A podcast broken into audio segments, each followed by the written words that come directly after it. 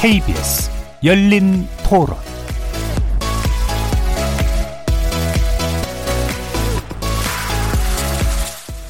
안녕하십니까? 케이비에스 열린 토론 정준희입니다.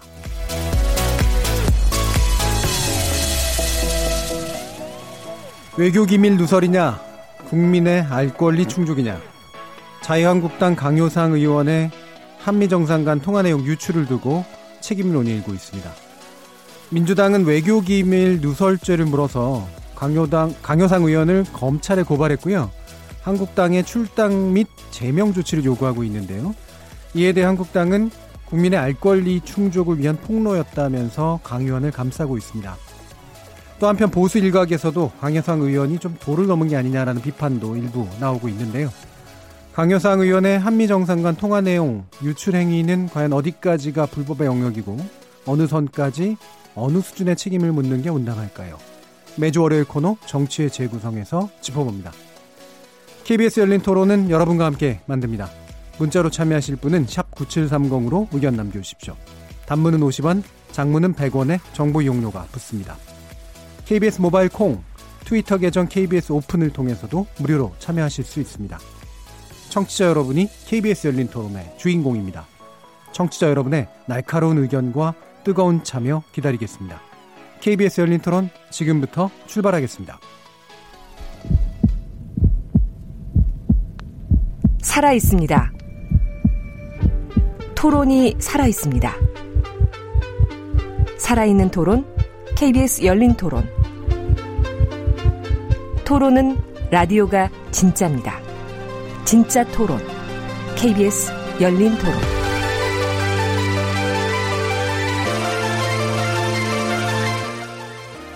협치는 너무 멀리 있고 대립만 부각되고 있는 여의도 정치, 여기서 새롭게 바꿔봅니다. 정치의 재구성, 함께할 네 분의 논객 소개합니다. 먼저 최병묵 전 월간조선 편집장 나오셨습니다. 안녕하세요. 안녕하세요. 그리고 배종찬 인사이트K 연구소장 나오셨습니다. 안녕하십니까. 이준석 바른미래당 최고위원 나오셨습니다. 네, 안녕하십니까. 그리고 오늘은 고재열 시사인 기자가 출장을 가셔서요. 새로운 얼굴 모셨습니다. 김준우 변호사, 어서 오세요. 네, 대타 김준우입니다. 반갑습니다.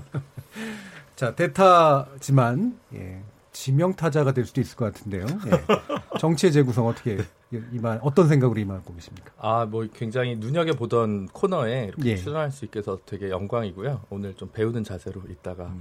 네, 가겠습니다. 지명타자면 수비는 안 하고 공격만 하는 분이 오늘 막 던지고 하시는 거 아니죠? 아, 제 의도가 아니고 네, 강 교수님 의도니까요. 예. 저는 뭐 대수비든 리베로든 다 좋습니다. 예. 네. 네.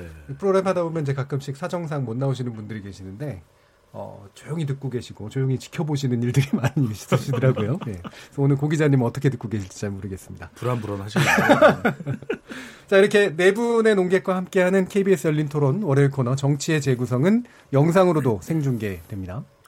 케이비에스 모바일 콩, 보이는 라디오를 통해서도 보실 수 있고요. 케이비에스 모바일 어플리케이션인 마이케이에 접속하시거나 유튜브에 들어가셔서 케이비에스 일라디오 또는 케이비에스 열린 토론을 검색하시면 지금 바로 저희들이 토론하는 모습 영상으로 보실 수 있습니다. 팟캐스트로도 들으실 수 있고요. 매일 새벽 한 시에 재방송도 됩니다. 자, 이렇게 함께할 방법 안내드렸고요. 정치의 재구성 본격적으로 시작해보겠습니다. 케이비에스 열린 토론. 자, 오늘 원래 논의 주제는 강효상 의원에 관련된 건이고, 그리고 후반부에서 황교안 대표의 민생 그 대장정에 관련된 내용을 아마 다뤄보게 될 텐데요. 그 전에 약간의 이제 시작하는 토크를 한번 해보려고 합니다. 어, 지금 양정철 신임 민주연구원장과 그다음에 서훈 국정원장이 이제 모처에서 만났다라고 하는 이제 보도가 더 팩트라고 하는 곳에서 이루어졌죠. 그래서 이제 여기에 대해서는 어떤 사람들은 뭐 이 자체가 사적인 만남인데 뭐 이렇게까지 의미부여할 게 뭐가 있느냐도 있고요. 또 다른 쪽에서는 이게 부적절하다, 총선 개입의 어떤 흔적이 보이는 거 아니냐, 뭐 이런 식의 어, 논란들이 좀 왔다 갔다 하고 있는 것 같습니다. 이에 대해서 우리 출연자 여러분들의 간단한 의견들 한번 들어보죠. 최병묵 기자님. 우선 이게 뭐가 문제냐면 사실은 그 지금 더 팩트가 보도한 걸 보면 네 시간 동안 지난 이십일 일 날 저녁에 만났다 하는 거 아니겠습니까? 예. 그런데 만났는데 단독으로 만났느냐 아니면 그러니까 더 팩트 보도는 단독으로 만난 걸로 돼 있고, 그런데 지금 이제 양정철 원장은 단독이 아니라 여러 지인들인데 그 서훈 원장 외에 다른 사람들도 내가 아는 사람들이라 참석했다 이런 주장이고, 음. 그러니까 그거는 팩트가 확인이 안 됐습니다. 예. 물론 단독 면담이냐 아니냐가 굉장히 중요하죠. 음. 어, 그러나 이제 그거는 확인 안 됐다는 걸 전제하에 얘기를 한다고 하더라도 이제 여권의 총선 브레인이란 말이죠. 민주연구원장은 그 총선 브레인을 그 권력과 정보와 돈이 뭉쳐져 있는 국가정보원장이 만났다. 예. 더군다나 국가정보원장은 공무원 아닙니까? 그러면 이제 거기에서 여러 가지 오해를 불러일으킬 만한 얘기들이 막 가지처럼 이렇게 쏟아져요. 예. 근데 그거는 현재까지 확인된 거로는 팩트가 아무것도 없죠. 그렇죠. 어, 그렇기 때문에 아마 오늘 이후에 이 문제가 어마어마한 여러 가지 추측과 오해와 뭐 이런 것들을 낳지 않을까. 음. 아, 본인들이 이제 뭐 해명을 하겠습니다만, 예. 당장 양정철 원장 같은 경우는 해명을 했지만, 음. 그 잘 아시다시피 뭐 그 해명이 국민들한테 그렇게 많이 먹혀들 것 같지는 않아요. 음. 어, 그렇기 때문에 아마 그 굉장한 이렇게 뭐라고 그럴까 뭐 연못에 큰 무슨 바위덩어리 하나가 떨어진 듯한 그런 느낌을 받습니다. 예. 지금 뭐 사실로 확인된 것은 만났다는 것 외에 사실은 없는데 그 결과하고는 일단 무관하게 굉장히 파장이 생기는 것만은 사실이다. 이렇게 이제 보시는 것 같아요.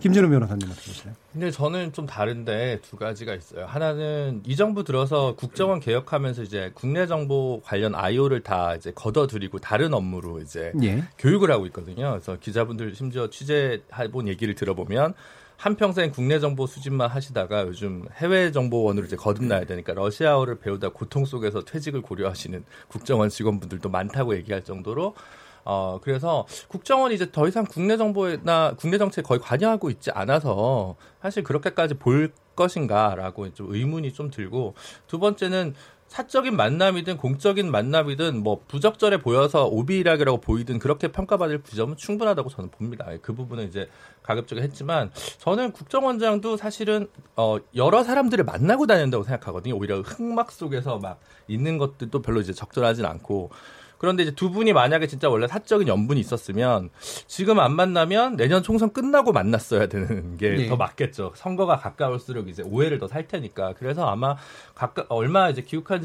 그 얼마 안 됐으니까 그냥 만난다고 생각했던 게 아닌가 싶고, 음. 그래서 하지만 어쨌든 그 국정원장이라는 그, 그 막중한 지위가 있고 이제 국정원이 오랫동안 쌓아온 어, 얼룩진 역사가 있기 때문에 이 부분에서 비판의 칼날은 이제 단단히 받아야 될 거라고 보고요. 그래서 필요하면 뭐 국회 정보위를 지금 바른미래당 오신환 원내대표 이해훈 의원님께서 이제 뭐 다 소집하자고 이제 얘기를 하시고 있는 건데, 지금 보니까 자유한국당이 또 국회 정상화의 뜻이 크게 없으셔가지고 바로 일정은 안 잡히고 있는 것 같더라고요. 그래서 아까 최병묵 편집장님 말씀하신 대로 사실관계는 조금 더 따져봐라서 만약에 의혹이 있다면 그 부분 분명히 평가받아야 되겠지만 아직까지 굉장히 문제다라고 평가하기엔 좀 이르지 않나 저는 이제 그렇게 좀 봅니다. 음. 이게 주목받게 되는 큰 이유는 저는 양비 시대, 그러니까 장비 시대가 아니라 양비 시대다. 그러니까 지금 이 양정철 전 청와대 비서관이 민주연구원장이 된 것이거든요. 예. 민주연구원이 또 선거에 막중한 역할이 있습니다. 그러다 보니까 지나친 관심, 오히려 서훈 원장보다 서훈 국정원장이 다른 사람들도 많이 만나겠죠. 그런데 예. 하필이면 이 양정철, 이 양정철 전 비서관 현재는 원장을 왜 만나? 사실상 원장 원장 간의 만남이에요. 그런데 예. 그냥 뭐 두 사람 만났겠지, 저녁했겠지, 술 한잔 했을 수도 있겠지 이렇게 생각하면 되는데, 두 사람 중에서 저는 특히 더 주목되는 것은 양정철 원장이 총선과 관련되어 있기 때문에 상당한 비중을 차지하기 때문인데, 여기에서 저는 두 가지를 말씀드리면 하나는 형식이에요. 만날 수 있느냐, 얼마든지 만날 수가 있죠. 또 공적으로도 만날 수도 있고 사적으로도 만날 수가 있죠. 그렇다면 이 캠프에서 같이 활동을 했던 이 경험도 있기 때문에 예. 또 공유하는 부분도 있기 때문에 만날 수 있는데, 문제는 형식의 문제라기보다는 내용의 문제인 것 같아요. 이 선거 주제를 이날 저녁에 또 주제로 삼았느냐, 이날 저녁에 밥상머리에 올렸느냐, 그럴 가능성은 크지 않을 것 같아요. 왜냐하면 지금 당장 뭔가 선거에 대해서 할 수 있을 만한 이야기가 없는 데다가 이건 뭐 말씀대로 팩트가 밝혀져야 되겠지만 다른 사람들과 만난 자리에서 더군다나 공개될 수밖에 없는 식당에서 이런 중요한 주제를 다루었다. 우리가 구십이 년도에 초원복집 기억나시죠? 그죠? 예. 그런 상황이 나타날 수도 있는 거죠. 그렇다면 완전히 이건 선거에 미치는 영향이 꽤 클 수가 있어요. 그러지는 국정원장이 그 정도 보완도 생각 못할 사람은 아닌 것이고요. 그렇다면 저는 이 선거 주제를 삼지 않았기 때문에 그런 일은 없었거든요. 그런데 왜 이렇게 호들갑을 던져도 난리냐. 바로 이 양정철, 양비 시대에 대한 저는 이 주목도 바로 그것으로 보여집니다. 네. 예, 양정철 원장이라는 원장이죠. 인물이, 네, 예, 인물이 워낙 이제 주목도가 높을 수밖에 없는 인물이기 때문에 외려 서훈 국정원장에 음. 비해서도 더 어, 이 행보에 대해서 예, 이목이 이제 쏠릴 수밖에 없다. 다들, 다들 만나서 무슨 얘기했을까에 대해서 관심을 가지시는 것 같은데 예. 저는 애초에 이 보도가 어떻게 나왔을까에 대해서 관심을 갖게 됐어요. 그런데 예. 이 보도가 나오려면은 둘 중에 하나입니다. 그러니까 이런 이 매체가 보도하는 방식이 뭔가 이름이 알려진 인물들. 요즘 네. 양정철 비 양정철 원장 언론에 많이 나보니까 뭐 식당에 계신 분이라든지 아니면 지나가던 분이 목격하고 사진을 찍을 수도 있어요. 네. 그런데 사진의 형태를 봤을 때 그건 아닌 것 같고 그렇다면은 이 언론은 양정철 원장이 거기에 나타날 것을 예측을 한 것이겠죠. 네. 양정철 원장이 뭐 차를 쫓아간 게 아니라면은 네. 예측한 잠복. 거였다면 잠복했던 것인데 네. 그렇다면 이것은 저 같은 바른미래당 사람은 죽었다 깨어나도 알 수 없는 정보고 관심도 없는 정보입니다. 양정철 원장이 어디서 밥 먹는지는. 예. 그렇다면 양정철 원장과 지근거리에 있는 사람이거나 아니면 민주당 내 인사 정도 되는 사람이면은 이 정보를 알 수 있는데 이 정보가 그럼 어떻게 전달되었겠느냐고 한다면은 양정철 원장이 갖고 있는 지금 미션이 뭡니까? 내년 총선을 기획하는 겁니다. 예. 그럼 총선 기획이라는 거는 사실 어, 인사가 만사입니다. 그러니까 결국에는 공천과 관련된 문제에 있어가지고 상당한 주도권을 발휘할 가능성이 있는데 그러다 보니까 최근에 양정철 원장의 행보에 보면은 뭐 유시민 이사장을 어 정치적인 이런 자리에서 이제 그 노면재단 자리에서 이제 만나가지고 설득하는 것도 있었고 몇 가지 정치적 행보가 있지 않았습니까? 저는 그런 맥락 속에서 양정철 원장이 주도하는 어쨌든 공천 룰이나 이런 것들에 대해 또는 공천 방식에 대해 가지고 상당한 반감을 가진 민주당 내 인사가 제보자일 가능성이 가장 개연성이 크다. 예. 저는 그렇기 때문에 아까 이제 어, 배 소장님은 양비 시대라고 표현했지만은 그 양정철이 주도하는 공천이나 아니면은 그런 물갈이에 대한 부담이 큰 인사들 같은 경우에는 나중에 가서보다는 지금 시점에서 이미 한번 어, 좀 표현하자면 기를 죽여야 되는 상황이었기 때문에 이런 제보가 들어간 거 아니냐. 그러니까 음. 저도 구체적으로 어떤 내용이 오갔을 것은 알려진 바도 없고 실제적으로 크게 문제되는 내용이 오갔을까라는 생각을 저는 합니다. 그런데 다만 이것이 알려지게 된 계기로 봤을 때는 민주당 내에 공천 갈등이라는 것이 조기에 불거지기 시작했다라는 판단을 저는 합니다. 음. 그 양 좀 더 말씀드려도 되나요? 예. 그런데 이게 저 국정원장이라는 자리를 음 제가 보니까 이제 뭐 지금 말씀하시는 거 보니까 좀 가볍게 보시는 거 아닌가 싶은 생각이 드는데 국정원장은요 그 현직에 있을 때는 물론이고 전직이 되더라도 그 경호 경비를 받는 자리입니다. 예. 그 자리가 그거 왜 그러겠어요? 어마어마한 정보를 가지고 있어요. 꼭 그게 국내 정치 정보만 가지고 있는 게 아니거든요. 예. 그렇기 때문에 그 국정원장이 뭐 여럿이 만났든 단독으로 만났든 거기에서 한두 마디 하는 것이 굉장한 영향을 미치고 그것이 여, 뭐 어떤 정책 브레인이나 정치 브레인한테는 상당한 정도의 영감을 줄 가능성도 마, 굉장히 많아요. 그건 과거에 전례가 많아요. 예. 왜냐하면 저, 저희도 기자 생활을 해봐, 해봤을 때 그 현직 국정원장하고도 그 만난 적이 있고 그다음에 뭐, 뭐 단독으로 만난 적도 있고 여럿이 만난 적도 있고 그다음에 전직 국정원장하고도 이리저리 그 연락이 되는 경우가 있, 있거든요. 그래 보면 굉장히 많은 걸 알고 있어요. 그렇기 때문에 이 전직 현직이든 전직이든 특히 이제 현직의 경우에는 정치인들을 만나는 걸 굉장히 꺼리고 만나서는 안 될 거예요. 그러니까 아까 뭐 형식은 별 문제가 없다고 말씀하신 분이 계셨는데 형식이 그래서 엄청나게 중요해요. 네, 정치권 그, 인사를 만나면 안 된다는 거죠. 그러니까 배 소장님이 그래서 이제 내용이 더 중요한 거 아니냐라고 했지만 형식이 안 중요하다고 얘기하시는 않았을 것 같아요. 그런데 음. 이 형식이 그러니까 사적인 만남이라고 우리가 아무리 이해를 한다고 하더라도 어쨌든 현직 여당의 연구원장과 현직 국정원장이 만난 거잖아요. 이것의 형식을 어떻게 잡을 것이냐. 내용 못지않게 중요하다 네. 이거죠. 아니 네. 예전에 야당 같은 경우에 지금 이제 민주당이죠. 예전에 야당 시절에 우리 잘 아는 십상시 문제 있지 않습니까? 십상시가 강남의 중식당에서 만났다는 것만으로도 왜 당내 인사들과 청와대의 십상시가 중식당에서 만난 것이냐를 갖고 그 형식을 문제 삼았던 적이 있기 때문에 저는 뭐 국정원장이라면은 그것보다 형식의 문제는 더할 것이다. 저는 네. 생각합니다. 최기자님 어떠세요? 그, 그 국정원장의 동, 어떤 행동에 대한 보도가 일반적으로 많이 나오진 않잖아요.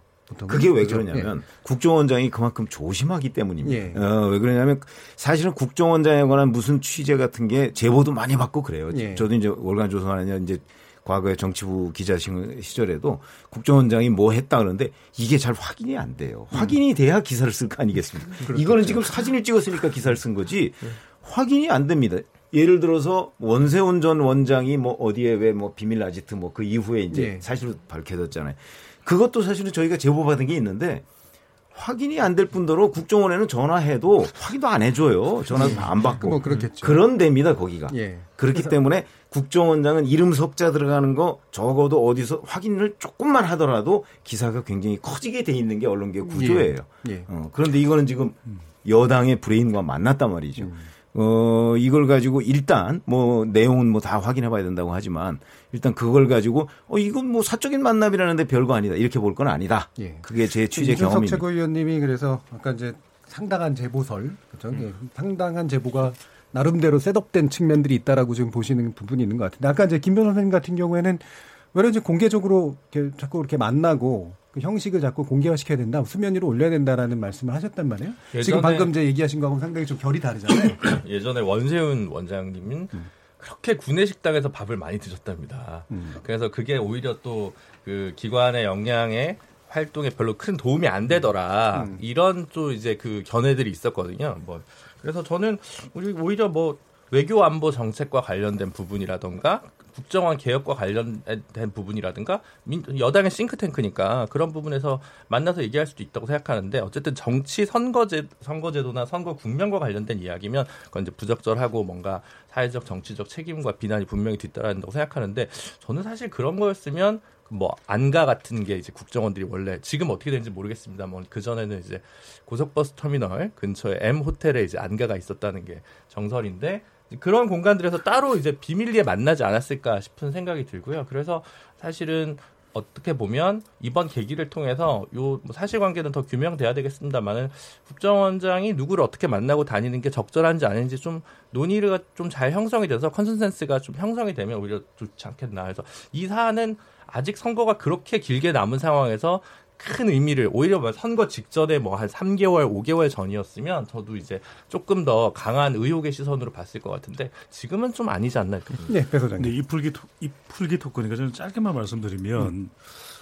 과연 이해찬 대표하고 만났다면 이렇게 논란이 됐을까? 음. 또는 이인영 원내대표가 신임 인사차 만나서 식당에서 이야기를 나눴다면 이렇게 논란이 됐을까? 그러니까 양정철 원장이 만났기 때문에 더 큰 논란이 된다고 보입니다. 왜 그러냐면 어떤 만남이든지 지금은 국정원장과 기대하지 않았던 예상치 못했던 만남을 하면 기승전 총선인 거예요. 그런데 전 만남만 가지고 이야기를 나누진 않는다고 보거든요. 왜냐하면 안 만나고 전화상으로 이야기를 하면 되고 총선 이야기를 할 거면 또 문자를 보내면 되고 또 보안 문자, 카톡을 하면 되는 거 아닌가, 지우면 되니까. 근데 저는 만났다는 건 지극히 본인이 본격적인 업무에 들어가기 전에 그냥 이게 사적으로 저녁 한 끼를 먹는 정도였다고 봐요. 그런데 네. 이걸 밝혀지고 이것이 언론에 공개될 걸 예상치 못했다면 그건 뭐 비난받아 마땅하지만 근데 그럴 정도로 보안을 철저히 해서 어디 아무도 없는 데 가서 땅굴 파고 들어가서 저녁을 먹을 수는 없는 거 아니겠습니까? 그래서 저는 이걸 물론 이제 이렇게 오해, 오해의 소지는 분명히 있는 것 같아요. 하지만 그 오해의 소지만큼 이것 자체를 정, 도, 어, 지나치게 논란거리로 삼을 일인가라는 생각은 듭니다. 예, 알겠습니다. 뭐 이거 가지고 뭐 더 얘기할 수 있는 것들도 많이 있겠지만 일단 드러난 게 이 정도 수준이니까 예, 말 그대로 어, 좀 몸풀기 풀기를 하면서 한번 이야기를 한번 나눠봤습니다. 자, 그럼 본격적으로 얘기를 좀 진행해 볼까요? 자, 강효상 의원의 한미 정상 간 통화 내용 유출 논란, 사실 뭐 이게 이제 지금 한참 뜨겁게 달구어진 그런 이슈인데요. 어, 외교기밀 누설이냐, 국민의 안권리 충족이냐, 지금 이런 식으로 대립구도가 만들어져 있습니다. 일단은 법 전문가이신 김준우 변호사 견해부터 좀 들어봐야겠네요. 이건 뭐 전문가가 필요 없는 사항이라고 저는 보여져서 음. 기본적으로 강효상 의원께서 요 유출한 부분은 형법 백십삼 조에 있는 외교사항 기밀 누설죄에 해당할 개연성이 상당히 높다고 보고요.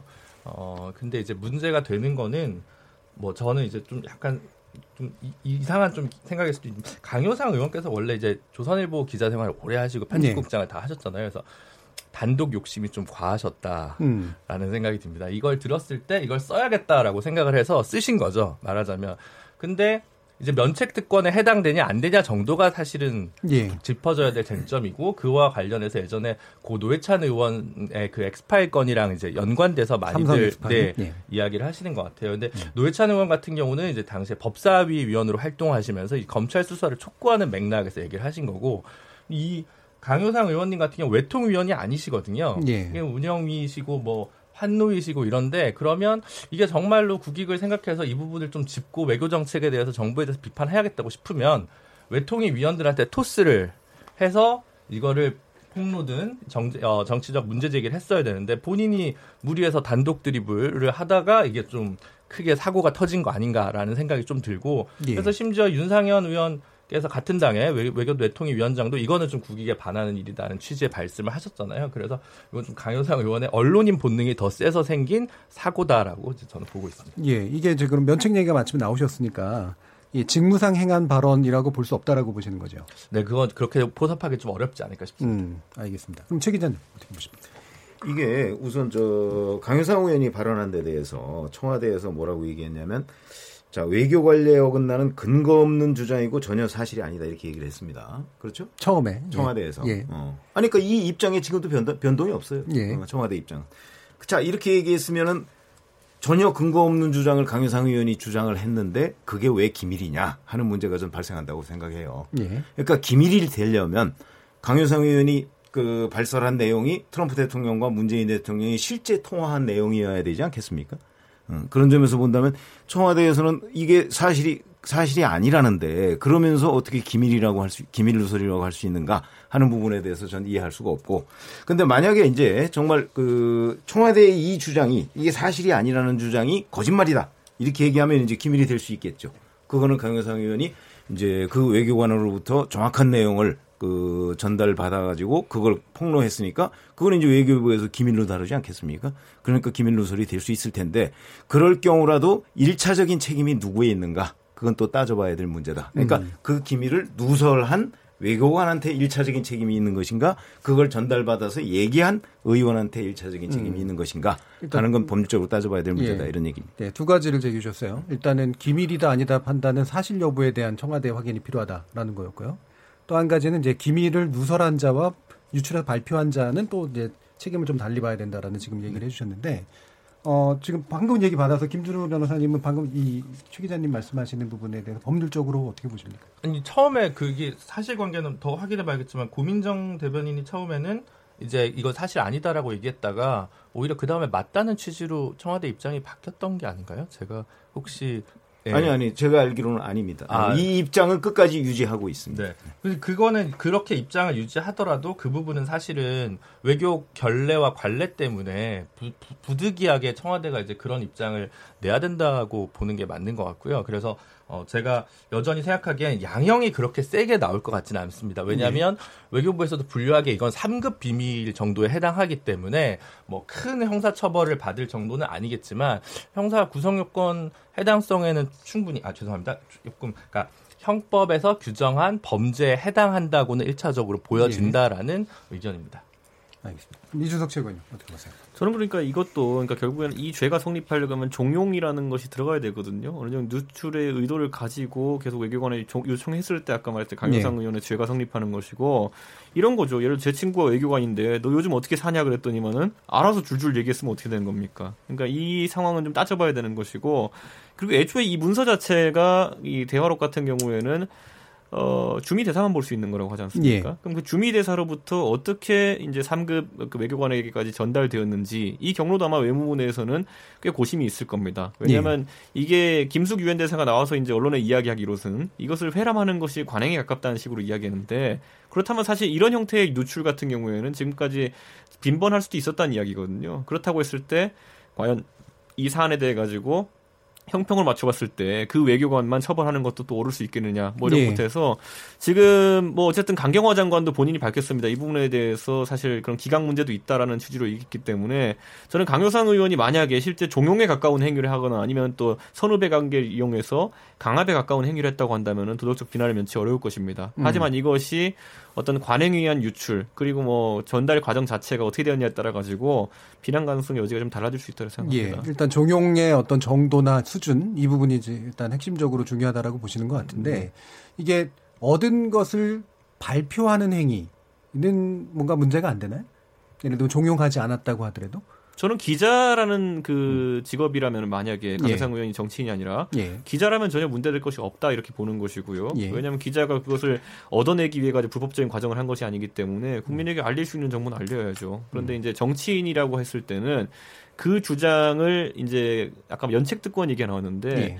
관례적으로 에스엔에스나 아니면은 또 기자회견장에서 정론관에서 하는 것들은 면책특권의 보호 대상이 아니라고 보는 것이 맞습니다. 예. 그렇기 때문에 그 관행에 비춰봤을 때 강효상 의원이 어, 좀 면책특권을 주장하는 것은 어려워 보이고, 둘째로 저는 아까 기자의 측면에서 봤을 때는 그럼 보도는 가능하다 보지만은 반대로 기자는 진짜 기자님 계시니까 제가 약간 조심스럽긴 하지만은 저도 취재를 많이 당해보지만은 취재원 보호라는 건 두 가지 아닙니까? 대놓고 이제 실명을 뭐 이렇게 어, 속담을 공개하고 이래도 안 되지만은 반대로 그가 누구인지 유추할, 유추할 수 있게 보도하는 것도, 것도 상당히 예. 안 되는 것인데 예.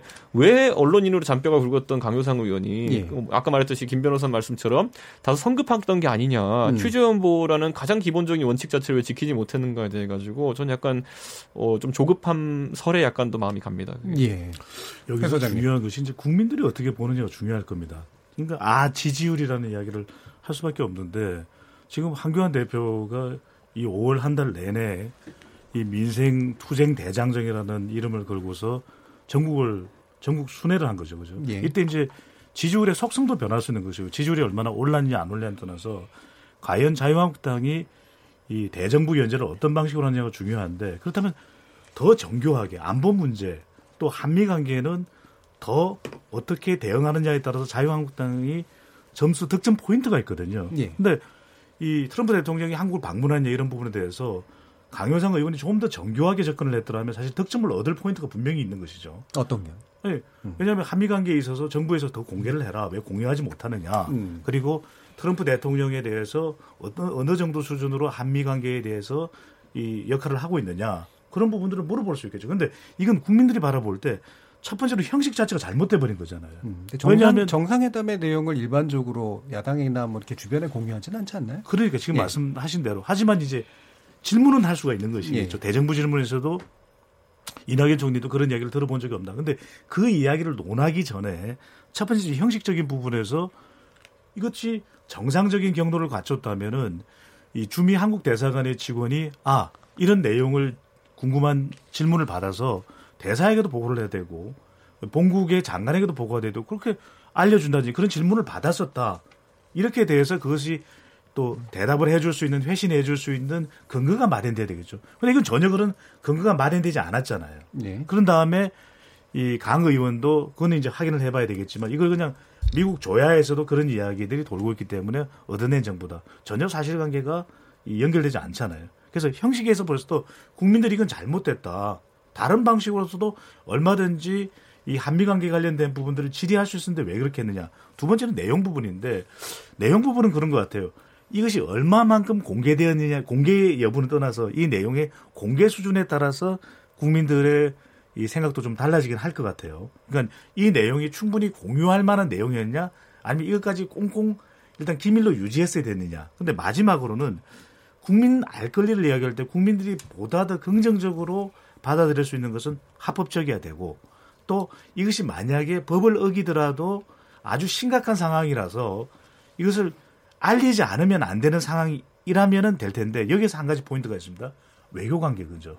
우리 국민들이 볼 때는 한미관계가 중요하다고 보는데 미국에서조차 이것이 정, 정상 간의 대화가 공개됐다면 앞으로 트럼프 대통령이 쉽게 이야기를 할 수 있을까? 또는 미국 백악관의 관계자들이 앞으로 그럼 대화할 때는 아예 그냥 뭐 문자만 보내라. 네.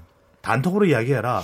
이런 상황이 초래된다면 이건 우리가 미국뿐만 아니라 우리를 바라보는 외국의 신뢰에 대한 치명적인 영향을 주는 것이죠. 기본적으로 전화통화가, 전화통화라는 형식을 했다는 것 자체가 일반적인 공식적인 회담도 아니고, 예, 그게 그 한국의 외교관을 통해서 유출될 수 있다는 생각이 들면 하기 싫겠죠. 아, 그렇게 당연히. 되는 거죠. 예. 네. 그래서 그 부분에 대한 얘기가 그래서 공익성에 근거한 공익제보의 관점에서 봐야 되고, 알 권리를 어떤 게 충족시키는 거다라고 하는 얘기하는 것에서 사실은 좀 이렇게 한계가 있어 보이는데 어떻게 보십니까? 그게 예. 저는 이제 처음에 그 강효상 의원이 얘기를 해가면서 이제 자유한국당에서 뭐 구걸 외교 뭐 이런 얘기를 했잖아요. 어, 근데 제가 이렇게 내용을 들여다보니까 뭐 저도 뭐 외무부 취재를 했습니다만은 예.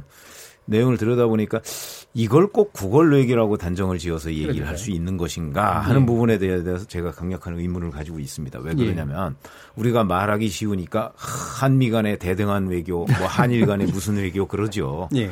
사실 강대국과 그 우리 같은 나라가 이렇게 대등한 외교를 갖는 경우가 그 껍질 다 벗겨놓고 보면 별로 없습니다. 음, 근데 그게 이제 어, 트럼프 대통령, 예를 들어서 미국 대통령이 한국에 단독으로 그 언제 언제 좀 와주십시오라고 그래서 아이 그 시간이 좀 없는데 그럼 아이 그럼 그만두세요 이렇게 얘기하지 않잖아요. 그렇죠. 외교라는 게 그 그 안에서 굉장히 많은 그 꼭 숨겨야만 되는 얘기들이 굉장히 많거든요. 네. 근데 그걸 이게 꼭 미국하고만 그런 게 아니고 예를 들어서 프랑스하고도 그런 일이 있을 수가 있어요. 그런데 그걸 구걸 외교라고 이렇게 저 규정을 해서 어 이제 폭로를 한 내용, 어 그건 좀 굉장히 부적절하다고 보고 조금 전에 말씀하셨듯이 바로 그 내용이라는 측면에서 본다면 이제 외국 정상하고 만난 내용을 에, 이거는 뭐 제가 보기에 뭐 이렇게 심각한 내용까지는 아닌데 어찌 됐든 간에 그거를 이 워딩을 이 말을 그대로 그 이제 의원이 자기 입으로 이렇게 폭로를 했다 하는 거는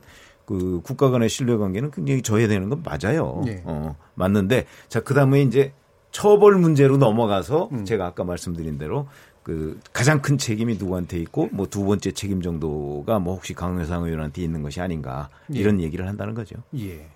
지금 그래서 제가 약간 의문이 나서는 게 그 내용이 만약에 사실이라고 전제를 한다고 하더라도 이걸 보고 이제 보통 듣는 국민들이 대미 구렁 외교다. 와, 우리 대통령 정말 잘못했다. 이런 식의 효과라도 일어날까라는 생각이 사실 좀 있고 그래서 강효상 의원이 도대체 무슨 정치적 효과를 기대하고 이런 상당한 과감한 행동을 했을까 이런 의문이 좀 나서거든요. 저는 사실 강효상 의원이 사실 언론인으로서 강점이 예. 있다면 취재력일 텐데 이번 이 사건으로 인해서 속된 말로 후배를 지켜주지 못한 거 아닙니까? 아까 말했듯이 시지연보에 그렇죠. 실패했기 때문에 앞으로 그 정보력이라는 건 발휘되기 굉장히 힘들, 힘들겠구나라는 생각을 하게 되고요. 그리고 전체적으로 봤을 때 이것에 그런 본인에 대한 정치적인 긍정적인 효과가 음. 무엇이 있겠냐 했을 때 저는 그다지 뭐 제가 봤을 때는 이게 특출난 정보도 아니고 아까 최 기자님 말씀하셨던 것처럼 사실 외교 관계에 있어서는 수많은 말이 오갈 수 있습니다. 과거 뭐 대북 외교에서도 우리가 여러 가지 말이 오가곤 했지만은 그것을 특별히 보수 야당이라고 해서 문제 삼지 않았던 건 뭐냐면은 그거는 어쩔 수 없는 그런 외교 관계 특성들이 있는 것이거든요. 근데 저는 그 지점에서 지금 자유한국당이 만약 이걸 굴욕 외교라고 한다 그러면은 과거에 쓰던 수많은 보수 진영에서의 대통령들이나 아니면 보수 진영에서 이제 활동했던 분들의 외교적 수사 같은 것들을 어떻게 설명할 수 있을 것이며 예. 감당할 수 있을 것인지 저는 이건 장기적으로 봐서도 결코 보수 진영에게 좋은 카드는 아니었다 예. 이런 생각을 하고 강효상 의원 개인에게는 더 큰 불행인 것이 앞으로 특유의 취재력이나 아니면 인맥을 활용할 기회가 많이 제한된다 이런 생각입니다. 그렇죠. 네. 그래서 먼저 말씀해 주세요. 그래서 원래 예, 김준우 변호사님 보수 정당에서 이제 가장 큰 외교 관계에서 가치를 두는 게 이제 한미 동맹, 굳건한 한미 동맹인데 미국 대통령의 전화 통화 얘기를 누설한다 함부로 한미 동맹을 해치는 행위거든요. 그래서 제가 친미 보수라는 네 글자는 들어봤는데 반미 보수라는 얘기는 제가 잘 들어본 적이 없어서 굉장히 이례적이다. 왜 이런 걸 했을까? 짚어보면 우리 그 강효상 의원이 이제 지역구가 이제 달서병일 겁니다. 아마 음. 지금 현재 이제 비례... 원래는 비례대표고 예, 네, 지금 지역위원장을 그쪽으로 잡아서 예, 공천을 받고 싶다. 네, 뭐 이런 네, 아마 조원진 의원이랑 아마 예. 붙을 매치업이 그렇게 될 가능성이 상당히 높기 때문에 음. 좀 보수 쪽에 좀 강하게 어필하는 좀 그런 스탠스를 위해서 좀 이렇게 무리수를 좀 두신 게 아닌가. 내년 음. 총선을 바라보면서 자신의 존재감을 요즘 뭐 유튜브 활동도 많이 하시고 이제 그러시다 보니까 그런 맥락에서 조금 어, 과하게 어, 얘기를 하다 보니까 생긴 무리수가 아닌가. 그렇게 평가하는 게 맞지. 저 도무지 아무리 생각해봐도 이 자체가 들어왔다고 해서 한미 관계나 남북 관계가 좀 잘 풀리는 데 있어서 건설적이고 생산적인 비판으로 작용할 가능성이 내용적으로 정말 미흡해서 무리해, 무리한 행보였다라고 평가하는 게 맞는 것 같습니다. 배종찬 소장님이 보시기에는 네. 이게 한국당에 대한 부담도 있고 한국당도 부담스럽고 그다음에 강효상 의원 개인에게도 사실은 그렇게까지 좋은 효과가 안 일어난다면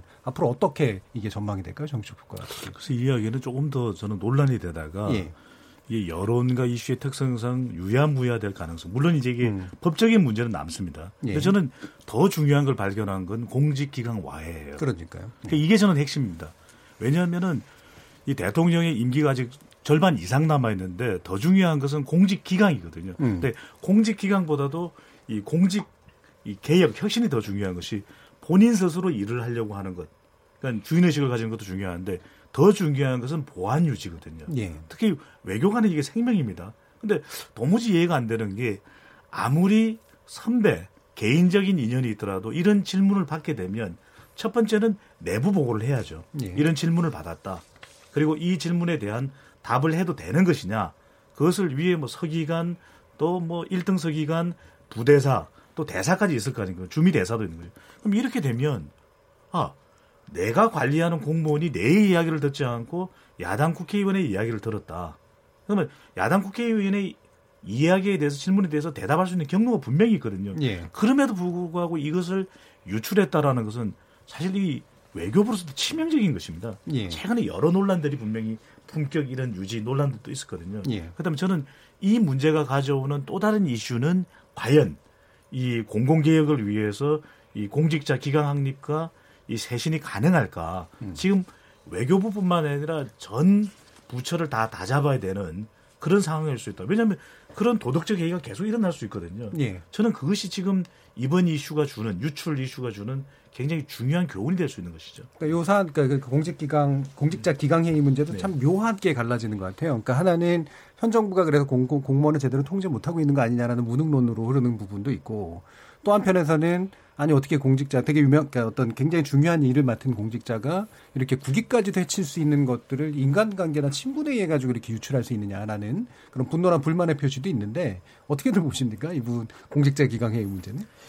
그 사실은 문재인 정부 들어서서 이제 대미 라인, 대일 라인 음, 이런 이제 그 과거에 보면 이 외교부에서 그게 핵심 그 외교관들이었거든요. 예. 그 사람들이 대거 그 물갈이가 됐어요. 음. 어 그게 이제 뭐 일본 같은 경우는 이제 종군위안부 문제 그 문제 가지고서 그랬고 미국 같은 경우도 이제 한미 동맹이 지난 정부와 좀 이렇게 다른 궤도를 타면서 그 당시의 그 한미 동맹이 중심 축선상에 있던 그 외교관들이 대부분 다 바뀌거나 그랬어요. 그래서 음. 여하튼 지금 문재인 정부 들어서는 이 그 외교부에서 흔히 이제 잘 나간다고 하는데 그런 그 외교관들이 많이 물갈이게 됐단 말이죠.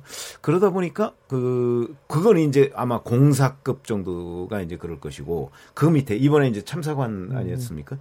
참사관 정도면 이제 대개 뭐 이제 정부 부처 급수로 따지면 뭐 한 사 급 뭐 이 정도 네. 되는 사람들인데 이 사람들한테 저는 불만이 굉장히 많더라고요. 음. 그 불만은 뭐냐면 아니 미국과 일본이 그 한국에서 정말 제일 중요한 게 대미 라인인데 이 대미 라인을 이렇게 흔들어서 되겠느냐 하는 그런 불만들이 그 한 사, 오 급 중에 굉장히 많아요. 네. 저도 이제 뭐 아무래도 만나게 되지 않습니까? 그래서 아 이게 이번 이 사건이 이렇게 되니까 누군가가 그 고 연결고리 부분을 이렇게 톡 건드리니까 그 불만이 표출된 것 아닐까? 음. 그거는 결국 지금 말씀하신 대로 기강과 관련된 문제죠. 그러니까 예. 자기가 이거는 내가 비밀이니까 꼭 지켜야 된다라는 그런 생각보다는 그 불만이 부지부식간에 튀어나온 것 아닌가? 응? 그리고 그걸 강효상 의원이 건드려 그 뇌관을 건드렸던 것 아닌가?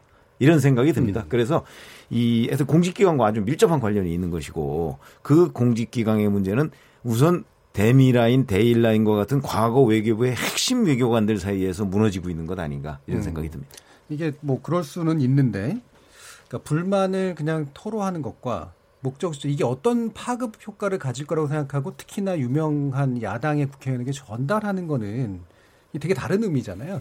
음. 그러니까 이게 어떤 어떤 그렇죠. 어떤 의미가 있을지를 모르지 않고 얘기가 됐을 거라고 좀 보거든요. 저는 근데 우리가 예. 원래 그 장사하신 분들이 서로 거래를 쓸 때도 예. 처음엔 작은 거 거래하다 나중에 큰 것도 신용 거래하게 음. 돼 있는 거거든요. 그러다가 이제 사고가 터지면 더 큰 이제 신뢰 타격이 가는 것인데 예.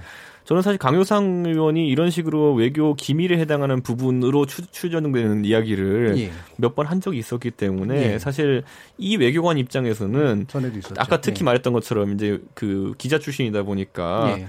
척하면 척하고 어느 정도 취재원 보는 음. 해줄 것이라는 신뢰관계가 있었을 것이다. 예. 저는 이렇게 보고 사실 저만 해도 이제 오래 친분 관계에 있는 기자들한테는 음.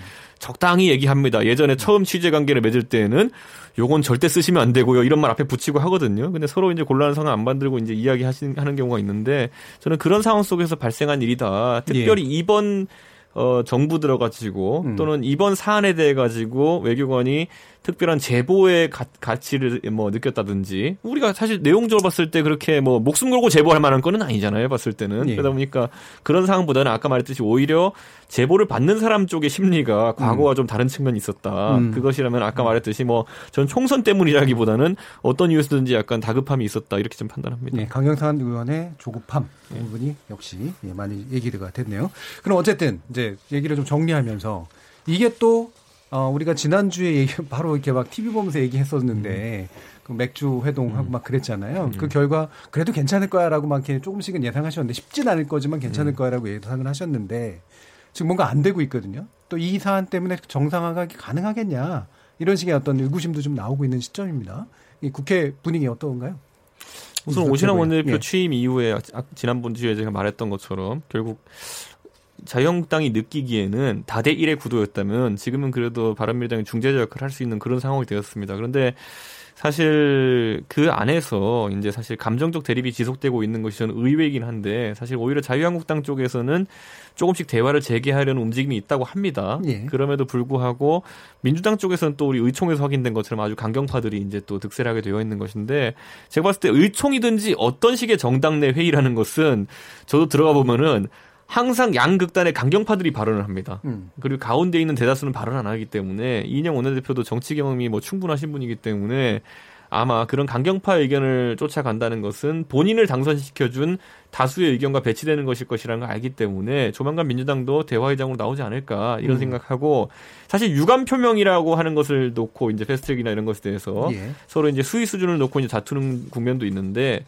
우리가 항상 외교, 방금 전까지 얘기했지만은 외교에서 유감 표명을 하는 방식이라는 것은 서로 알아서 해석하기 좋은 방식으로 표현하는 게 제일 좋은 것이다라는 말이 있는 것처럼, 뭐, 저는 지금 상황에서도 굳이 찾자고 머리를 맞댄다면은 양측에서 만족할 수 있을 만한 중간적인 메시지, 유감 표명이 할 수 있는 메시지가 나올 수 있다. 그리고 음. 그것을 뭐 세세하게 따져가지고 완전하지 않으니까 이건 유감 표명이 아니다면서 싸울 그런 분위기도 아니기 때문에 저는 조만간에 그런 해빙 무드가 나올 것이라고 생각합니다. 음. 지금 그래서 지금 보면 어쨌든 원내대표 선에서는 쉽지는 않은데, 원내 수석 부대표가 만나서 나름의 그 일정한 합의안을 좀 만들어낸 초안이 있다라는 얘기도 좀 나오고 있어요. 음. 그런 게 좀 뭐 어떤 가능성을 좀 부여하리라고 보십니까? 네, 엘씨 당초 이제 예, 이십오일까지, 그러니까 어, 어 그저께죠, 토요일까지 이제 마지막으로 자유한국당의 장외투쟁의 계획이 쭉 있었거든요. 음. 장외투쟁의 마지막 종착역 피날레를 앞두고 국회에 다음 주에 복귀할 거다라고 합의하는 당대표와 원내대표는 없습니다. 그렇기 때문에 어차피 지난주에 맥주 회동이 있었다 하더라도 이번 주까지 국회가 바로 정상화될 거라고 보는 건 아니고요. 네. 결국은 이제 시간과 명분을 축적하는데, 이제 명분을 축적하는데 필요한 시간들이 있는 거죠. 그리고 또 이제 어, 오랜 장외투쟁을 하셨기 때문에 또 좀 쉬어야 되고, 그래서 이제 구, 국민들이 바라보기엔 국회의원들 일을 안 하고 뭐 하냐라고 하지만, 이제 본인들은 또 나름 전국을 돌아다니면서 이제 어, 여러 가지 고민을 하셨기 때문에, 그래서 좀 시간이 해결해줄 문제라고 생각하고, 크게 뭐 엄청나게 양당 혹은 이제 사당, 오당이 지금 각을 세우고 계속 국회를 공전시킬 특별한 이유는 없다고 보여지기 때문에 금방 해결되지 않을까 싶습니다. 그럼 이 강효상 의원 건이 예를 들면 여당의 입장에서 봤을 때 공격의 어떤 좋은 호재로 받아들여지기보다는 국회 정상화를 하는 데 있어서 외로 걸림돌로 받아들여질 수 있다. 자유한국당 입장에서도 또 반대로 또 그럴 수도 있을 것 같아요. 이게 여당을 음. 공격하는 호재가 되기보다는 이제 그 국회 정상화를 위한 걸림돌이 될 수 있다. 이런 인식이 비슷하게 뭔가 맞아떨어질 가능성은 어떻게 보세요? 저는 강효상 의원권은요, 사실 예. 개인의 어쨌든 일탈 또는 그런 개인의 처신 문제로 이제 넘어갈 것 같고, 제 느낌으로는 이번에 서훈 국정원장과 양정철 예. 원장의 그 만남이라는 것은 이거는 뭐 상임위 차원에서 다루자고 하면서 이제 정보위원회를 음. 열고 해서 아마 예.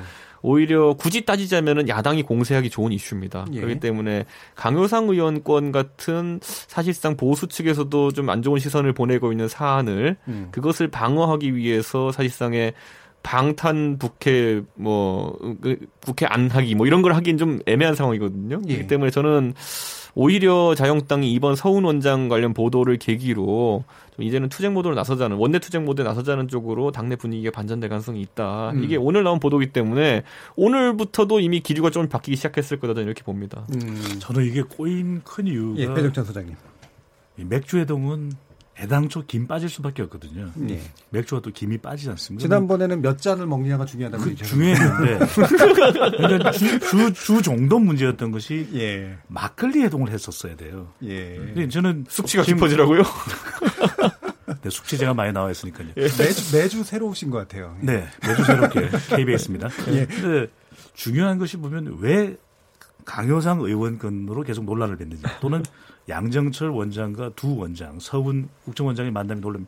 지금 뭔가 협의할 수 있을 만한 명분이 없는 겁니다. 예. 그러니까 선거제 가지고 예. 이야기를 해야 되고 또 공수처 설치 법안 가지고 이야기를 검경 수사권 조정을 해야 되는데 여기에서 전혀 조정이 안 되는 겁니다. 음. 그러다 보니까 결과적으로는 이 맥주 해동도 김 빠질 수밖에 없고 호프 희망은 없었고 근데 원내 수석 부대표 더 안 되는 거죠. 결국 어떤 논의가 필요하냐면 한 발씩 양보할 수밖에 없거든요. 그런데 이 결정 누가 내릴 거냐? 결과적으로는 대통령, 이해찬 대표 그리고 이 황교안 대표가 만나야 되는데 저는 시기적으로 가능하다고 봅니다. 왜냐하면 이제 유월을 넘어서게 되면 국민들의 분노 게이지가 우리가 예상하는 것보다 더 높게 올라가거든요. 그럼 이제 이제는 전반적인 혐오와 전반적인 혹평, 냉소 이게 그럴 수밖에 없기 때문에 적어도 대통령 최근에 이 대통령과 여야 대표 간의 만남에 대해서 이런 의견들이 나옵니다. 그러니까 먼저 전부 다 만나고 그 다음으로 또 이 황교안 대표하고 만나는 것도 가능하지 않겠냐. 물론 이해찬 대표도 함께. 그다음에 이렇게 되면은 가능한데 이때 주종은 반드시 막걸리여야 된다. 대통령이 볼 때요? 네, 생막걸리. 민생이 막 걸리는 거거든요. 네. 음. 저, 예, 저는 생각이 좀 다른데 예. 사실은 그 이십 일에 이제 호프 미팅이라는 게 저 성과, 상당히 성과가 있었다고 보고 예. 그거, 그 성과라는 건 결국 뭐냐면 아, 상대 진영이 어떻게 생각하고 있구나. 그리고 본질이 뭐구나 하는 거 아니겠습니까? 지금 저는 뭐 강효상 의원 이런 문제 같은 건 본질이 아니라고 뭐 역시 패스트트랙을 어떻게 할 것이냐가 본질이잖아요. 그거에 대해서 그 자유한국당이 지금 청와대와 민주당으로부터 얻어낸 것이 없어요, 사실상. 네. 그런데 지금 말씀하셨듯이 원내 수석 부대표들이 뭐, 뭐 안을 만들었다, 뭐 음. 확인된 건 아니지만 하여튼 그런 얘기들이 좀 있잖아요. 네. 그러면 제가 추정컨대는 이인영 원내대표는 이걸 어떻게든 작품을 만들려고 하는 것 같아요. 음. 그런데 지금 그 작품이 안 나오고 있잖아요. 안 나오는 건 이인영 대표 혼자 만들 수가 없잖아요. 음. 거기에는 바로 청와대 정무수석실하고도 얘기를 해야 된다고요. 이게 예. 이 정도 선에서 우리가 하려고 하는데 어떻게 생각하느냐.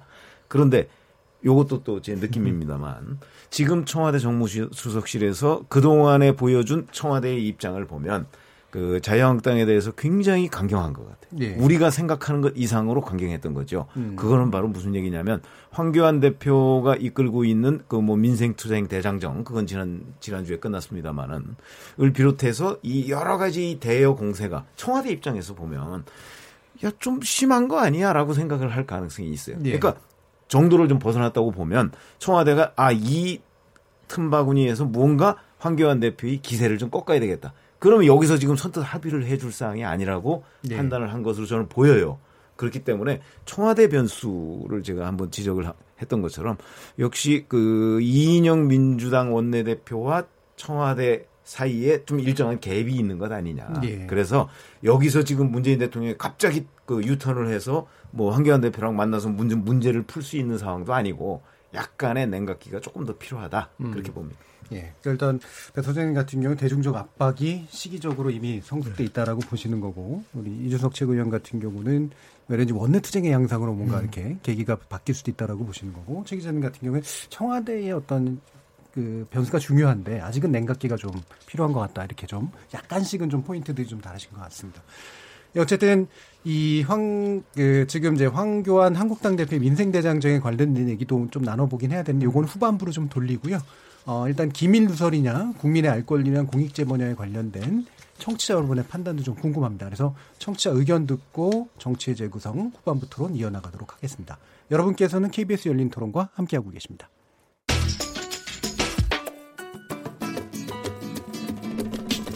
묻는다. 듣는다. 통한다. 케이비에스 열린 토론. 듣고 계신 청취자 여러분 감사드립니다. 들으면서 답답한 부분은 없으신가요? 궁금한 점은요? 그렇다면 함께 토론에 참여하시죠. 유료 문자 샵 구칠삼공을 이용하시면 됩니다. 단문은 오십 원, 장문은 백 원의 정보 이용료가 있습니다.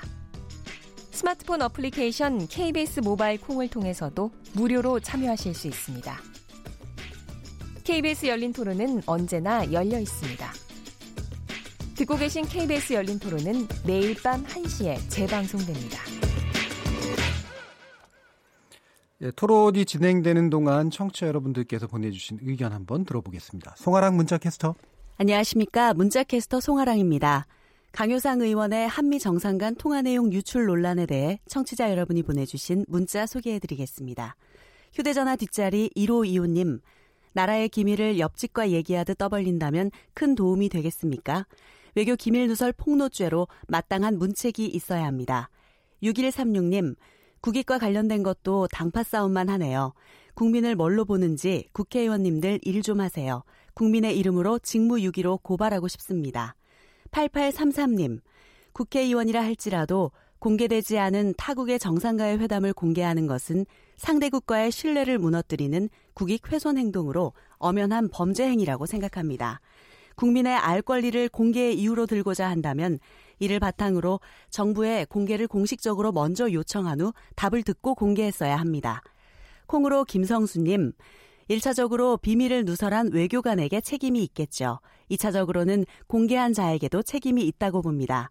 콩으로 신창근님. 국가 간의 신뢰를 저버린 무책임한 폭로입니다. 미국에서 이 사건을 계속 주시하고 있을 텐데 어느 정상이 대화하려고 하겠습니까? 라는 의견 보내주셨습니다.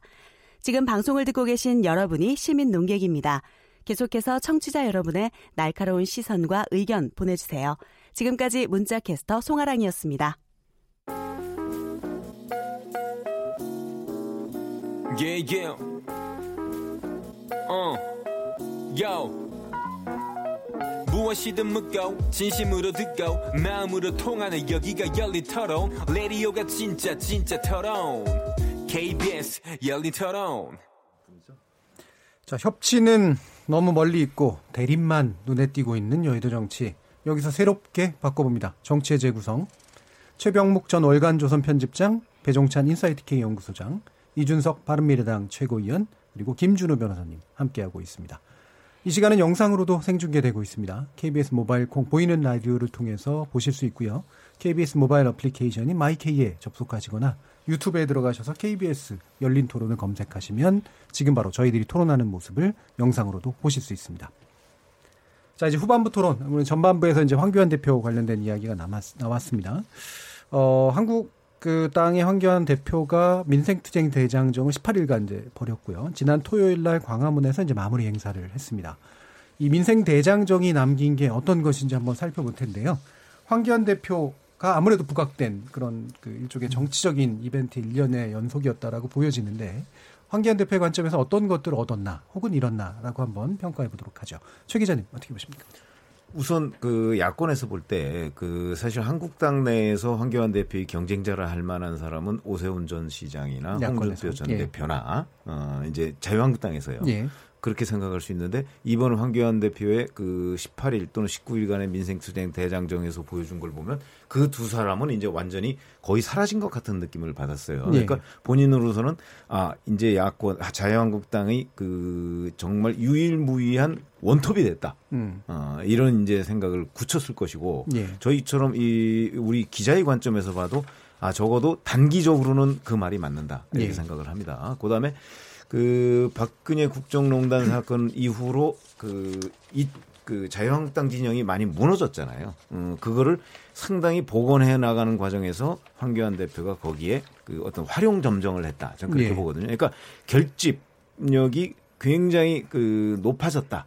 어, 그 상당한 정도로 이제 적어도 한 팔 분 운송 정도까지는 결집이 된 거 아니냐. 음. 이제 그런 또 성과가 있었을 것이고. 예. 지금 성과만 말씀드리면 되는 거죠? 아니, 한계도 말씀. 한계도.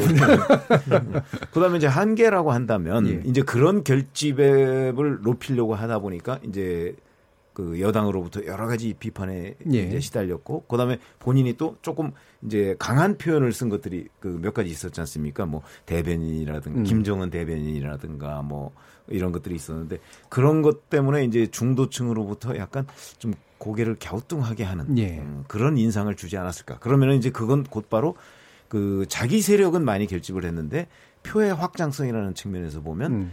그 그렇게 이득을 봤다고 하기 어려운 그 민생투쟁 대장정 아니었나 음. 이런 생각이 듭니다. 확실히 그 황교안 대표가 그 와이셔츠 차림에 마이크 들고 무대에서는 음. 그 분위기의 자신감이랄까요?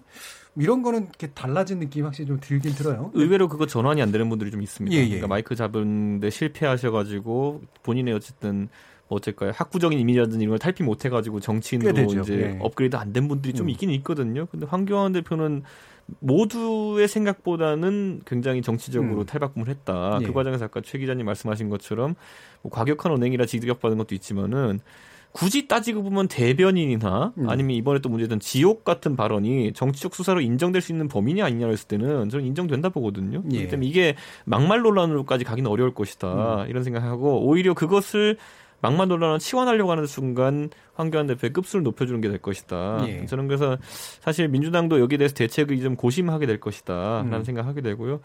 어, 지금까지 제가 봤을 때는 아까 말했던 것처럼 확장성의 한계라는 것은 여실히 노출하고 있습니다. 예. 그중에서 특히 지난번에 논란이 됐던 종교적 관점에 대한 문제라든지 이런 것들은 대선을 나가고자 하는 주자로서 한번 넘어야 될 지점이거든요.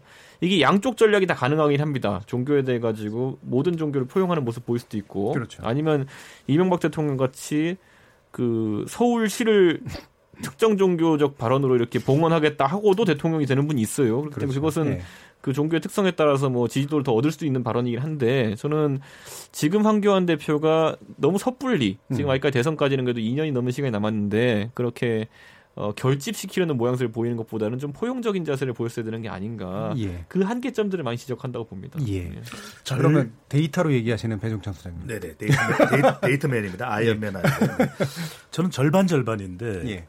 예, 앞으로 가야 될 절반이 적지 않다. 음. 절반은 효과가 있었죠. 이념이죠. 예. 보수층들이 결집할 수 있는 효과가 있었고 이 투쟁이 민생장정이 그다음에 남아있는 절반의 숙제는 저는 정책이라고 봅니다. 이게 정책. 전환이 돼야 되는데 예. 이 지지율상으로도 분명히 효과는 있습니다. 이 리얼미터가 와이티엔 의뢰를 받아서 지난 이십 일부터 이십사 일까지 전국 이천오백이십 명 무선 전화 면접 및 무선 알디디 자동응답 조사였고 표본오차 구십오 퍼센트 신뢰 수준 플러스 마이너스 이 점 영 퍼센트포인트 응답률 육 점 구 퍼센트. 자세한 사항은 중앙선거론조사 심의위원회 홈페이지에서 확인 가능합니다. 예. 이 오월 초에 비해서는 조금 지지율이 주춤해요. 음. 그래서 자유한국당 지지율이 삼십일 점 구 퍼센트. 그렇지만 황교안 대표가 등장하기 이전과 등장한 이유는 분명히 다릅니다. 지지율이 삼십 퍼센트를 유지하고 있는 것. 같은 조사에서 더불어민주당의 지지율은 삼십구 점 삼 퍼센트. 예. 아주 큰 차이가 아닌 거죠. 근데 적어도 여당과 경쟁할 수 있는 지지 기반을 만들어놨다. 이건 분명히 효과인데 이것은 보수층이 결집한 네. 이유로 분석을 할 수 있겠는데 또 하나는 중도층에서도 상당히 경쟁력 있는 모습을 보여주고 있습니다. 이 중도층 지지율도 더불어민주당과 아주 큰 차이가 나지 않는 수준까지 만들어놨거든요. 네, 반반 되는 것 같아요. 그런데 지금부터는 총선까지 약 일 년여가 남아있고 정당의 체질 자체를 바꿔놔야 되거든요. 근데 문제는 뭐냐. 이 투쟁 강도는 높여놨고 그리고 이 공무원 출신 또 총리 출신의 지명도가 높은 이미지, 이미지이지만 전투력도 정치적 전투력도 키운 건 분명합니다. 그런데 문제는 정책적인 대안을 내놓았느냐 그건 아니라는 것인데 그래서 중도층과 부산, 울산, 경남이라고 하는 이 지지 기반은 제고됐지만 정말 중요한 것은 다수의 유권자를 차지하는 사무직, 화이트칼라, 노동직, 정책에 민감하죠. 또 학생층, 학생층들의 표심 결집도 상당합니다. 그런데 여기에서는 아직까지 이 자유한국당의 기반이 갖춰지지 않았다는 거. 예.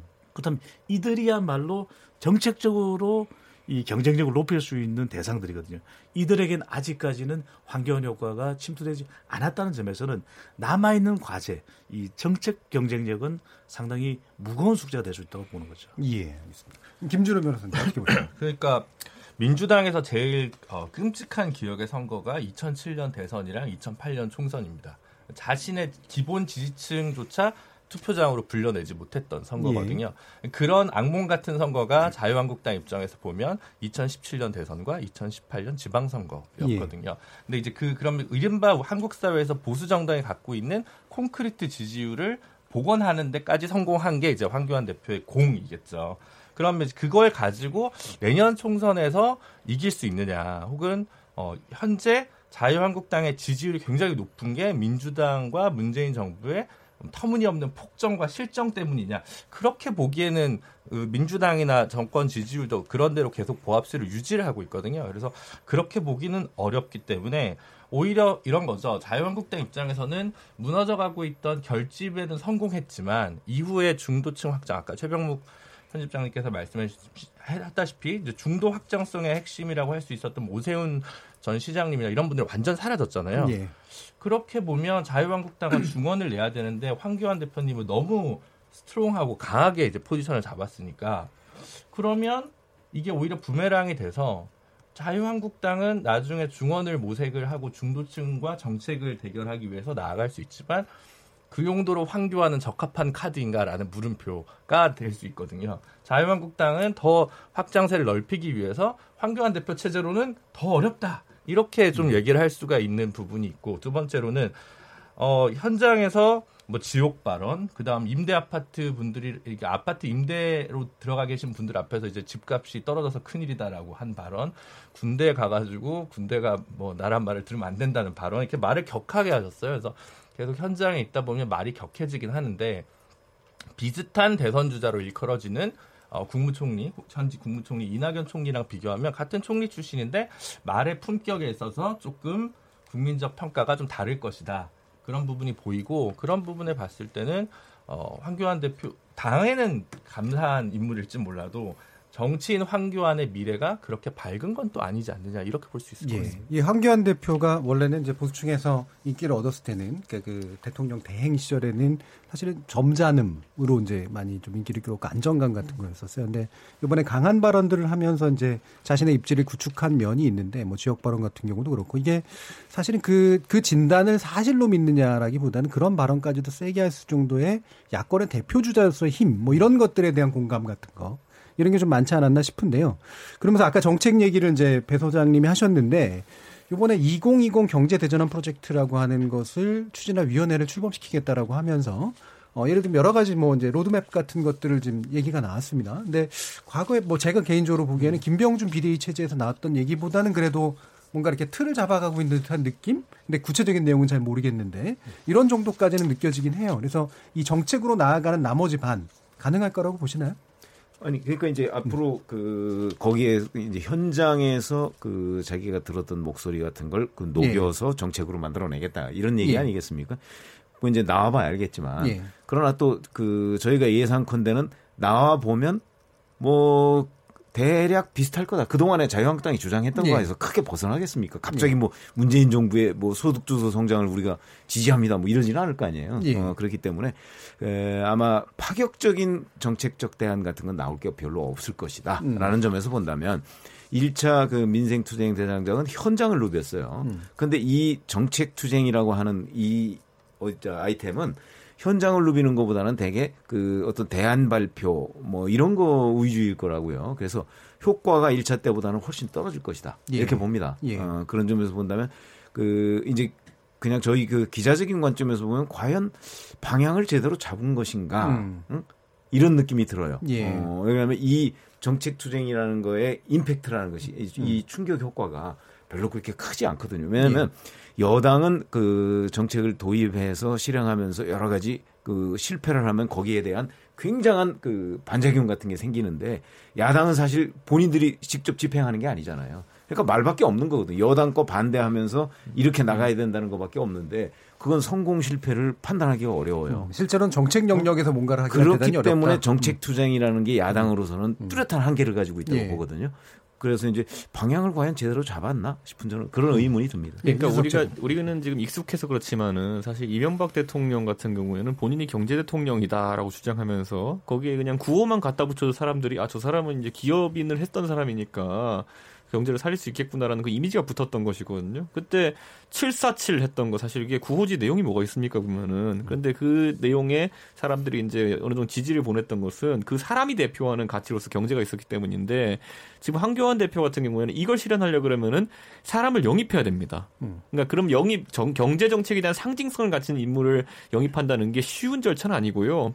그러다 보니까 최근에 당선되었던 두 명의 대통령 박근혜, 문재인 대통령 두 분 다 공인 공이 의존했던 게 누구냐면은 김종인이라는 경제 사상가였거든요, 보면은. 그러니까 지금 아마 황교안 대표도 그 맥락에서 고민을 하고 있을 겁니다. 많은 사람들이, 아, 그 사람을 영입했다 한마디만으로도, 아, 저 사람의 경제 방향은 절로 갈 수 있겠구나라는 거를 영입해내면은 성공이고, 그게 아니라 본인이 가가지고 무슨 산업을 육성하고 어떤 경제 정책을 펴고 세금을 어떻게 하고 이렇게 하기 시작하면은, 많은 사람들은 황교안 대표가 그것의 적임자 또는 전문가도 아니라 생각할 뿐더러, 아까 최 기자님 말씀하신 것처럼, 그다지 뭐 실적을 야당이 내기 어려운 상황 속에서, 예. 그걸 경제에 대한 적임자로 받아들이기 어렵다. 그래서 음. 앞으로 황교안 대표의 사실, 그, 이제 앞으로 진로라는 것은, 정책을 대변하는 인물들을 하나하나 영입하는 과정이 예. 될 것이고, 그게 아마 대선 가도까지 이어질 것이다. 음. 저는 그 생각하는데, 그런데 또 한대로 인물 영입하는 데는 총선만 한 게 없습니다. 왜냐하면 굳이 소, 제가 표현하자면은 비례대표 열 몇 장 들고 있거든요. 보면은 음. 그 안에서 전문가군을 영입하는 게 당 대표의 역할인데, 저는 그 맥락에서 이제 이런 이공이공 위원회 이런 것들 만든 이유가 뭐냐면은, 여기에 당신들이 지식인이라면 와가지고 자유경쟁을 하라는 겁니다. 예. 남들 그 판을 깔아주겠다는 얘기인데, 아마 여기에 들어오겠다고 하는 인물들 중에서 서로 이제 성과를 내기 위해 노력하는 인물들이 있을 것이고, 근데 우리가 딱 봤을 때 아주 뛰어난 인물이라고 생각하고 상징성이 있는 인물은 또 황 대표가 개인적으로 노력해가지고 음. 또 영입 작업을 해야 될 겁니다. 예. 그러니까 정, 예, 정책 효과의 한계성을 얘기하시면서도 핵심은 네. 어쨌든 그걸 대표하는 인물을 데려오는 거다라고 지금 네, 얘기하셨는데, 그렇죠. 예. 저는 이 마무리 받아야 될 것 같은데. 예. 황교안이 아니라 이제 황 대안 대표가 돼야 되는 거죠. 음. 본인의 이제는 궤적, 예. 이제는 정치인으로서의 삶 자체가 대안이 돼야 되는 이유가 음. 무상급식이 왜 왜 그 당시에 그렇게 엄청난 영향을 주었냐? 예. 이 무상급식에는 모든 정책은 두 가지입니다. 형식과 내용. 형식 손에 잡히죠. 구체적입니다. 무상입니다. 그다음 급식이죠. 그다음 내용은 뭐다? 내용은 누구를 대상으로 하는지가 중요한데 모든 유권자 대상이에요. 왜 애들 밥 좀 먹이겠다는데 왜 그래? 이렇게 되는 것이거든요. 근데 지금도 중요한 것이 이공이공 계획이 됐든 어떤 계획이 됐든 총선 공약이 됐든 구체적이라야 됩니다. 예. 두 번째는 누구를 대상으로 해야 되냐. 유권자 수가 워낙 많은 화이트 칼라, 여성, 삼사십 대를 어떻게 공략할지에 대한 대안이 나와야 예. 황교안으로서가 아니라 황대안으로서 성공할 수가 있겠죠. 예, 알겠습니다. 자, 뭐 어, 어떻게 하다 보니까 마무리 발언이 됐습니다. 우리 김준우 변호사님 보시기에 어떻게 나가야 될까요? 예전에 고 노회찬 의원께서 자기가 되게 애장하고 애독하는 책이 있는데 그게 박근혜 대통령 대선 공약집이다라는 말씀을 하신 적이 있어요, 방송에서. 그러니까 무슨 얘기냐면 경제정책에 있어서 사실 현재 자유한국당과 더불어민주당 사이에서 큰 틀에서 뭐 몇 개 워딩을 빼고 나면 큰 차이가 있기 어렵습니다. 그래서 경제정책으로 사실은 황교안 대표가 뭔가를 승부 보기는 어렵고, 뭐 이준석 최고께서 말씀하신 대로 인물 영입은 또 이제 하나의 수가 되겠습니다만은, 현재 현재 국면에서 오히려 중요한 건 선거제도 개혁과 그 검찰 개혁의 패스트트랙 법안에 관한 자유한국당의 입장이 있어야 되는데, 지금 자유한국당 입장에서도 나경원 원내대표가 혼자 어, 당론이라고 주장했던 비례대표를 없애고 이백칠십 명 지역구 국회의원으로 두자. 이걸 당론이라고 계속 우기실 수는 어렵거든요. 예. 그러면 선거제도 개혁 패스트트랙 문제인데, 그러면 자유한국당의 당론이 뭐냐?